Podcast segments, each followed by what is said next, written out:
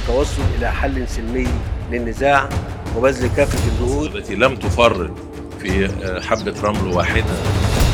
سقف الآمال والطموحات ليس فقط لدي شعوب دولنا الثلاث. السبت على إن إحنا نسيب المكان ونمشي. والطيران مع الناس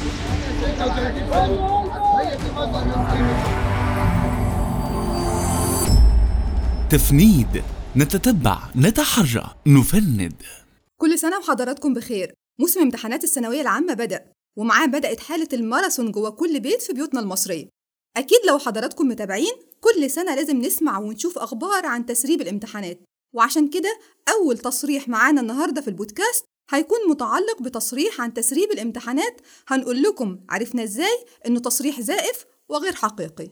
وهنتكلم كمان النهارده في حلقتنا عن موضوع مهم خاص بإيرادات قناة السويس خصوصا إن الفترة الأخيرة رصدنا تصريحات زائفة كتير بخصوص مشروع التفريعة والقناة وهنقول لكم تفاصيل أكتر عن المشروع بدأ إمتى واتصرف عليه كام. خلوني أقول لكم إن الموضوع الرئيسي في حلقتنا النهاردة هيكون في المحطة الأخيرة من البودكاست واللي هيحكي عن تحقيق معمق بخصوص الهجرة غير الشرعية في مصر. وهنقول إزاي قدرنا نفك اللغز ما بين التصريحات الحكومية اللي بتقول مفيش هجرة غير شرعية في مصر وما بين الوقائع اللي بتكشف إن عدد المهاجرين خارج مصر بيزيد بشكل غير شرعي. عندنا موضوعات متنوعة في حلقتنا النهاردة عشان كده تابعونا حتى النهاية. هكون معاكم النهاردة في الحلقة. أنا شيماء سليمان.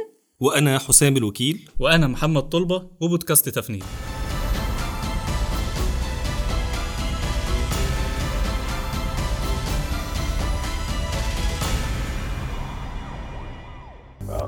فالتسريب كلمة خطيرة لأنها تعني خروج امتحان قومي قبل موعده. ده لم يحدث منذ 2017 وكل من يدعي هذا كاذب.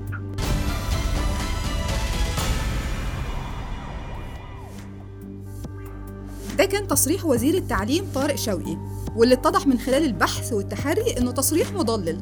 يا ترى ليه؟ وتوصلنا للنتيجة دي إزاي؟ ده اللي هيحكيه لنا أستاذ حسام. وإحنا بنبحث في التصريح ده كنا إحنا قدام حالتين مش حالة واحدة. الحالة الأولى هي عملية التسريب وهنا يقصدوا بيها هي عملية تسريب الامتحان قبل موعد الامتحان نفسه. آه الحالة الأخرى هي الغش الإلكتروني وده اللي بيتم خلال آه وقت الامتحان نفسه إن يتم تصوير الامتحان وتداوله عبر الإنترنت وتداول الإجابات.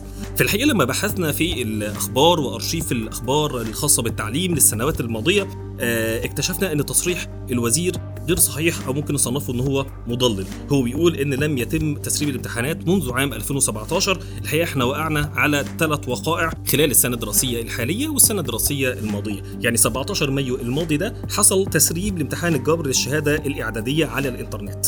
كمان في 7 يونيو 21 اللي هي السنة الدراسية الماضية آه تم الإعلان عن تسريبات في الامتحانات آه في محافظة القليوبية اللي هي امتحانات الإعدادية وكان منها امتحان آه الهندسة. و7 يونيو 21 برضه تم إلغاء امتحان الدراسات الاجتماعية في الإسماعيلية بعد تسريبه والطلاب تظاهروا بسبب هذا القرار واتقال إن هو تم تسريبه آه من في المطبعة أو خلال الطريق من المطبعة إلى آه المدارس. ومن هنا نقدر نقول إن التصريح كان آه مضلل لأن بالفعل حصل الواقعتين تسريب الامتحانات والغش الإلكتروني والاثنين حصلوا في سنتين دراسيتين بعد عام 2017 اللي بيتكلم عنها الوزير. طلبة زي ما حكينا في بداية حلقتنا إنه ماراثون الثانوية العامة بدأ والبيوت كلها في حالة أشبه بالفوران زي كل سنة طبعا. لو توضح لنا هو عدد طلاب الثانوية العامة أصلا بالأساس عددهم كام؟ في الحقيقة عدد طلاب الثانوية العامة هو اللي أعطى للتصريح أهمية بسبب إن إجمالي عدد طلاب المتقدمين للامتحانات السنة دي بلغ 707992 طالب منهم 268897 طالب بالشعبة الأدبية و338882 طالب بالشعبة العلمية علوم و100213 طالب بالشعبة العلمية رياضيات. فطبعا ده عدد كبير وأكيد بيتأثر بأي تصريح من الوزير خاصة في فترة الامتحانات واللي كل البيوت بتكون مشدودة بسببها. طيب يا أستاذ حسام أنا فاكرة من كام سنة كان في صفحة مشهورة هي المسؤولة عن نشر أسئلة الامتحانات وقتها كانت في حرب كبيرة ما بين وزارة التربية والتعليم والقائمين على الصفحة دي. لو تحكي لنا بداية وتاريخ الغش الإلكتروني في مصر كان عامل إزاي؟ قضية الغش في مصر قضية قديمة ويمكن كلنا تابعنا يمكن من بداية الألفينات وقضايا الغش الجماعي في فصول وفي مدارس وكانت قضايا كبيرة لكن الغش الإلكتروني بدأ في سنة 2012 والحقيقة بدأ بداية غريبة آه، مش بداية إن في طلبة بيحاولوا ينجحوا عن طريق الغش وبالتالي دي إشكالية لا بدأ بداية تبدو كأنها بداية سياسية أو بداية فيها مساحة من مساحات الثورة اللي كانت تبعت آه، ثورة 2011 سنة 2012 في صفحة على الفيسبوك باسم شاومينج آه، بدأت إن هي تنشر الامتحانات قبل إجراءها. الحكومة حاولت لعدة سنوات إن هي آه، تحدد مين القائمين على الصفحة دي وإزاي يواجهوها آه، وحاولت أكتر مرة إن هي تهزم المجموعة دي اللي بتسرب الامتحانات. قبضوا على عدد كبير من الشباب والطلاب وفي كل مرة يقولوا إن هو ده شاومينج وبعديها تطلع صفحة جديدة أو منصة جديدة باسم شاومينج برضه ويتم تسريب الامتحانات ويكتشفوا إن اللي فات ده ما كانش هو اللي بيسرب أو يمكن هم مجموعة وكل مرة بيقبضوا على واحد لكن كان بيظل في ناس تانية آه، مستمرة في عملية التسريب. بعد كام سنة الحكومة قدرت بالفعل إن هي تقبض عليهم أو إن هي توقف هذه الظاهرة آه، اللي باسم شاومينج لكنها ما قدرتش إن هي تقضي على الظاهرة بشكل كامل. طب ليه بقول إن هي الظاهرة بدأت بشكل يبدو كأنه سياسي؟ لأن شاومينج في البداية لما آه، عمل أول تسريب ليه أو أول كام تسريب للامتحانات آه، وكان في انتقادات ليه بدأ يبرر موقفه ده بأن هو بيواجه إشكاليات التعليم في مصر. وأن هو ليه مجموعة من المطالب قصادها ممكن يتوقف عن تسريب الامتحانات. كانت المطالب دي هي تطوير المنظومة التعليمية النهوض بالمعلم وأن يتم إعطائه حقه ماديا واجتماعيا وثقافيا. إلغاء التصنيف الطبقي للكليات ما يبقاش فيه كليات قمة و- وباقي الكليات كليات القاع. إلغاء التنسيق اللي بيتم على أساسه تحديد مستقبل الطلاب وإن كل طالب يقدر يحدد هو عايز كلية إيه بناء على رغباته هو مش بنظام التنسيق. آه، تحديث المناهج بما يتماشى مع سوق العمل والتطور التكنولوجي المعاصر. في النهاية نقدر نقول إن الحكومة قدرت إن هي تقضي على ظاهرة شاومينج ولكن آه، لم تستطيع القضاء بشكل كامل على ظاهرة الغش الإلكتروني. يمكن الشاومينج آه، توقف وتوقفت مطالبه آه، بإصلاح عملية التعليم في مصر ولكن عملية الغش الإلكتروني وإن قلت كتير لكنها مستمرة حتى الآن. خلونا دلوقتي نعرف حاجة تانية من طلبة وهي إزاي اتعاملت الوزارة وزارة التربية والتعليم مع الغش. بعد ما حكى لنا أستاذ حسام عن فكرة صفحة شاومينج اللي كانت متزعمة عملية تسريب الامتحانات. في الواقع الوزارة أعلنت عن عدة إجراءات لمنع الغش وده كان عبر منشور رسمي أرسلته للمديريات التعليمية.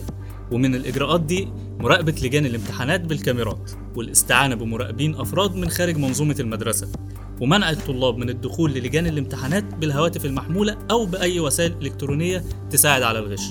زائد منع طلاب الثانوية العامة من الدخول على شبكة الإنترنت من خلال التابلت أثناء الامتحان. طبعا الإجراءات دي قللت كتير من ظاهرة الغش الإلكتروني خلال السنوات الماضية زي ما وضح حسام ولكن ما زالت الظاهرة مستمرة. فهل الوزارة عندها أي إجراءات جديدة أو آه، خطط لوقف هذه الظاهرة ومنعها بشكل تام؟ يعني نتمنى قبل ما نختم كلامنا عن موضوع تسريب الامتحانات حابين نعرف مع بعض هل في قانون معين بخصوص أعمال الغش في الامتحانات؟ ده اللي نعرفه مع حسام ويحكيه لنا بالظبط. طبعا كان في قوانين قديمة ولكن ما كانتش صارمة كفاية لكن سنة 2020 صدر قانون برقم 205 بشأن مكافحة أعمال الإخلال بالامتحانات وده كان بيعاقب كل من طبع أو نشر أو أذاع أو روج بأي وسيلة أسئلة الامتحانات وأجوبتها أو أي نظم تقييم في مراحل التعليم المختلفة المصرية أو الأجنبية بقصد الغش أو الإخلال بالنظام العام للامتحانات وكان بيعاقب بالحبس لمدة لا تقل عن سنتين ولا تزيد عن سبع سنوات وبغرامة لا تقل عن 100 ألف جنيه ولا تزيد عن 200 ألف جنيه. نقدر نقول إن القانون ده ساهم بشكل كبير في آه، عملية تخويف القائمين أو الضالعين في عملية الغش أو تسريب الامتحانات لم يقضي عليها بشكل كامل ولكن ساهم بشكل كبير في الحد منها. لا شك إننا بنتمنى إن ظاهرة الغش تنتهي خالص في مصر. وفي نفس الوقت إحنا بنتمنى إن مرحلة الثانوية العامة تمر في كل البيوت المصرية بدون مشاكل وبدون أزمات. وطبعا ما ننساش إن إحنا بنواجه كل الدعوات الخالصة لكل الطلبة في الثانوية العامة بالنجاح والتوفيق.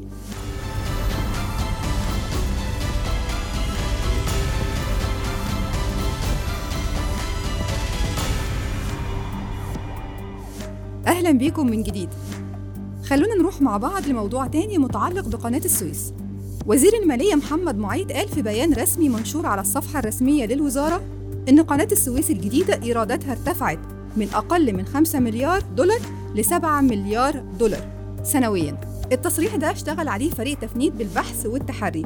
يا ترى توصلتوا لإيه وإيه هي النتيجة؟ هو ده اللي هنعرفه مع زميلنا حسام. اهتمينا بالتحقق ده لأنه بيمس قطاع كبير من المصريين اللي تفاعلوا مع الاستثمار في التفريعة الجديدة بنظام الشهادات.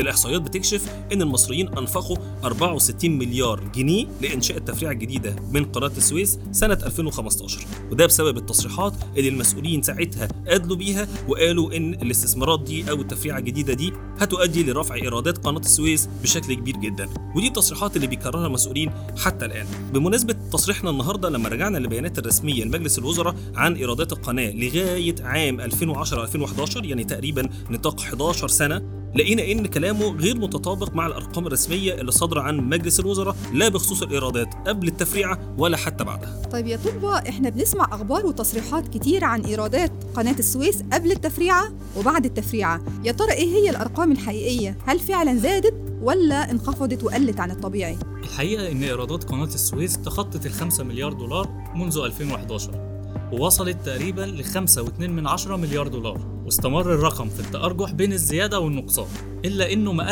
عن 5 مليار في أي وقت. وده لحد افتتاح التفريعة الجديدة واللي بالفعل زادت بعديها الإيرادات ولكنها ما كانتش بالمستوى اللي بيدعيه وزير المالية. وكانت أقصى إيرادات حققتها القناة كان خلال السنة اللي فاتت 2021 وكانت القيمة بتاعتها 6.3 من عشرة مليار دولار وما وصلتش أبدا ل 7 مليار دولار في أي وقت من الأوقات. تفريعة قناة السويس هي مثار حديث كتير من المسؤولين. مش عارفين إيه هي التصريحات الصحيحة منها وإيه هي التصريحات الزائفة. لو في إطلالة سريعة يعرفنا حسام إمتى ابتدى مشروع قناة السويس وتكلفته كانت كام.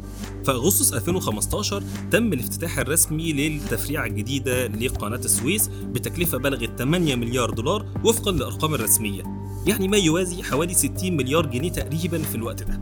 منها 4 مليارات دولار لحفر القناة نفسها. وأربع مليارات أخرى لحفر ست أنفاق بتعبر تحت قناة السويس. ثلاثة منها في الإسماعيلية وثلاثة منها في السويس. كل ثلاثة منهم أو كل محافظة فيها ثلاث أنفاق عبارة عن نفقين لعبور السيارات وواحد لعبور القطارات.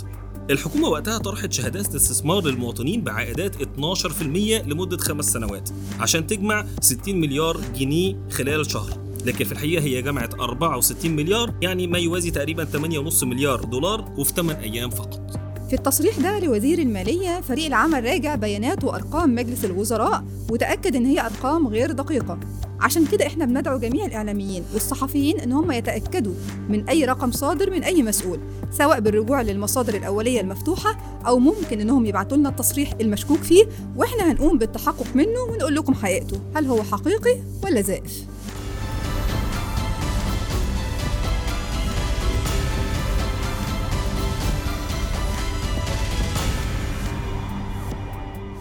وصلنا للمحطة الأخيرة في حلقتنا النهاردة وهي متعلقة بدروب الظلام. دروب الظلام هو تحقيق معمق قام بيه زميلنا محمد طلبة ونحب إن إحنا نوجه له التحية من خلال بودكاست تفنيد لأنه من خلال التحقيق ده قدر محمد يكشف من خلاله إيه هي الطرق الخفية للهجرة غير الشرعية في مصر. لو تحكي لنا يا محمد إزاي بدأت رحلة التحقق بتاعتك وإيه هي الخطوات اللي مشيت بيها؟ الموضوع بدأ من تكرار تصريحات المسؤولين المصريين عن نجاح مصر واستراتيجيتها في وقف تدفق الهجرة غير الشرعية.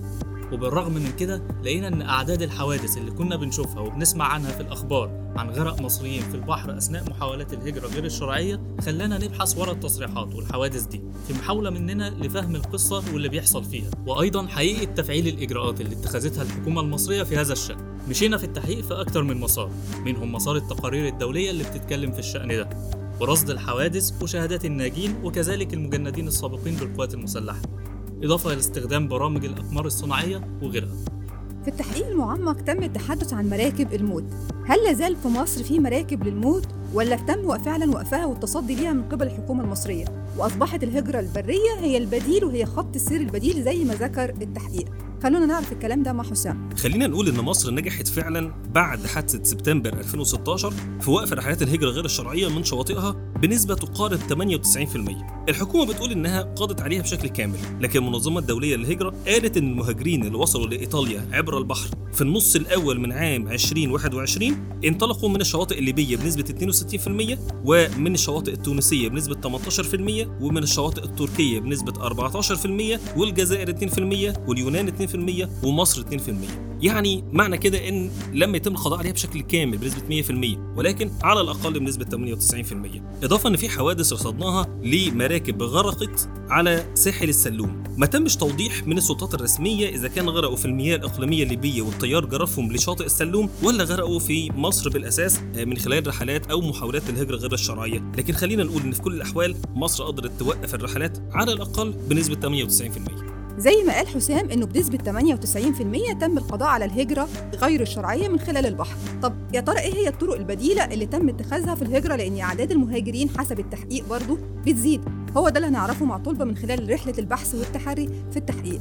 من خلال الشهادات اللي وصلت لنا وقمنا بتوثيقها قدرنا نرسم خط السير اللي بيتخذه المهربين عن طريق الحدود الغربية واللي كانت بتبدأ من منطقة السلوم في غرب مصر وبعدين بينتقلوا إلى منطقة مساعد في شرق ليبيا وبيتم بيعهم لمهرب آخر بينقلهم لمنطقة طبرق ثم المرج ثم صلوب.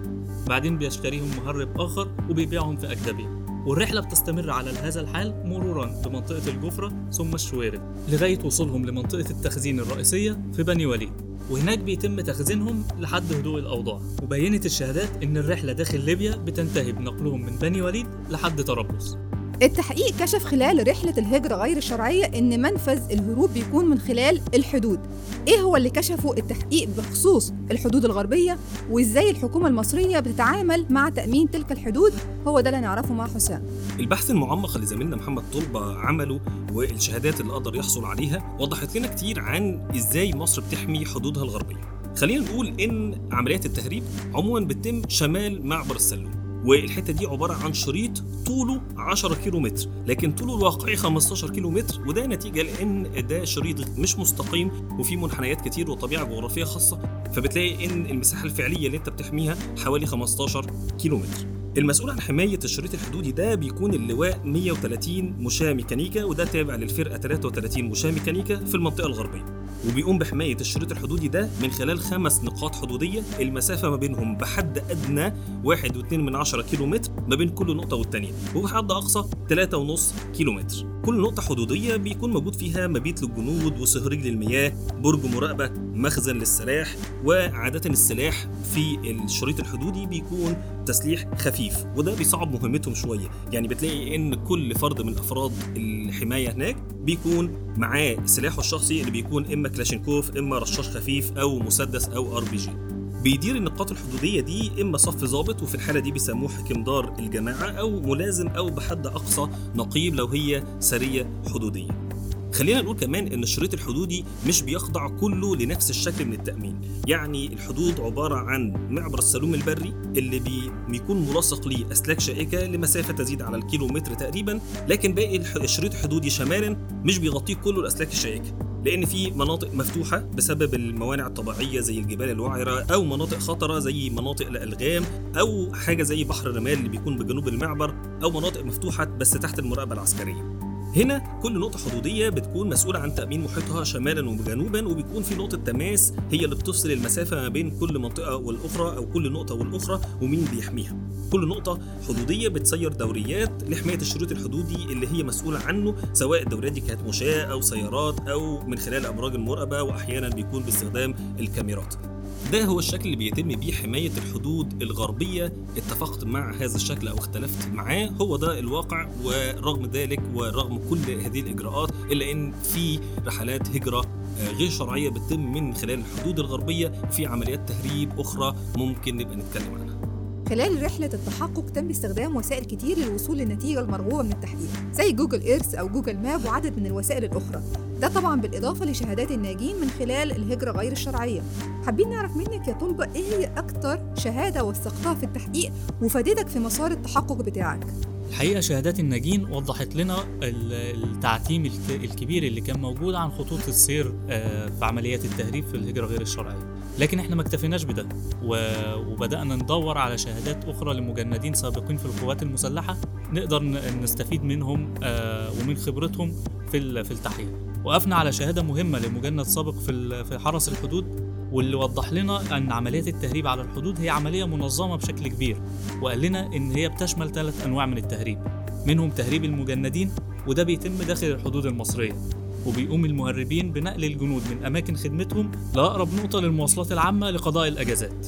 النوع الثاني كان تهريب البضائع وده بيعتمد على نقل البضائع من ليبيا لمصر وبتتنوع البضائع دي سواء سلع مشروعة أو غير مشروعة. والبضائع بيتم تهريبها بالسيارات من خلال المناطق اللي بتمتاز بأن الشريط الحدودي فيها مفتوح ومفيهوش أسلاك شائكة وكمان مش قريب من نقاط المراقبة الحدودية وبيكون فيها أقل عدد من الكمائن. وشرط تكون قريبة من الطرق الرئيسية بشكل كبير واللي بيكون فيها الشريط الحدودي شبه ممهد عشان ما يواجهش مشاكل في السير بسرعة كبيرة للمرور سريعا والهروب من المطاردة. النوع الثالث من أنواع التهريب اللي كشف عنه المجند كان تهريب البشر وده بيعتمد على نقل المهاجرين غير الشرعيين من مصر لليبيا وبيتم في المناطق الجبلية المفتوحة اللي مش بيتخللها الأسلاك الشائكة واللي كمان بتبتعد عن النقاط الأمنية الحدودية والمناطق اللي بتقل فيها الدوريات الأمنية. تحقيق هام وكشف أزمة خطيرة بتعاني منها مصر. بصراحة نتمنى السلامة للجميع وبرأيي الشخصي إن لازم الدولة تبحث عن الأسباب الحقيقية الخفية اللي بتدفع شباب ورجال ونساء وأطفال إن هم يغامروا بحياتهم في دروب خفية هكذا في هجرة شرعية. وبكده نكون وصلنا لآخر محطتنا في رحلتنا النهاردة من بودكاست تفنيد. انتظرونا في حلقة قادمة وموضوعات متنوعة. كنت معكم أنا شيماء سليمان. وأنا حسام الوكيل. وأنا محمد طلبة.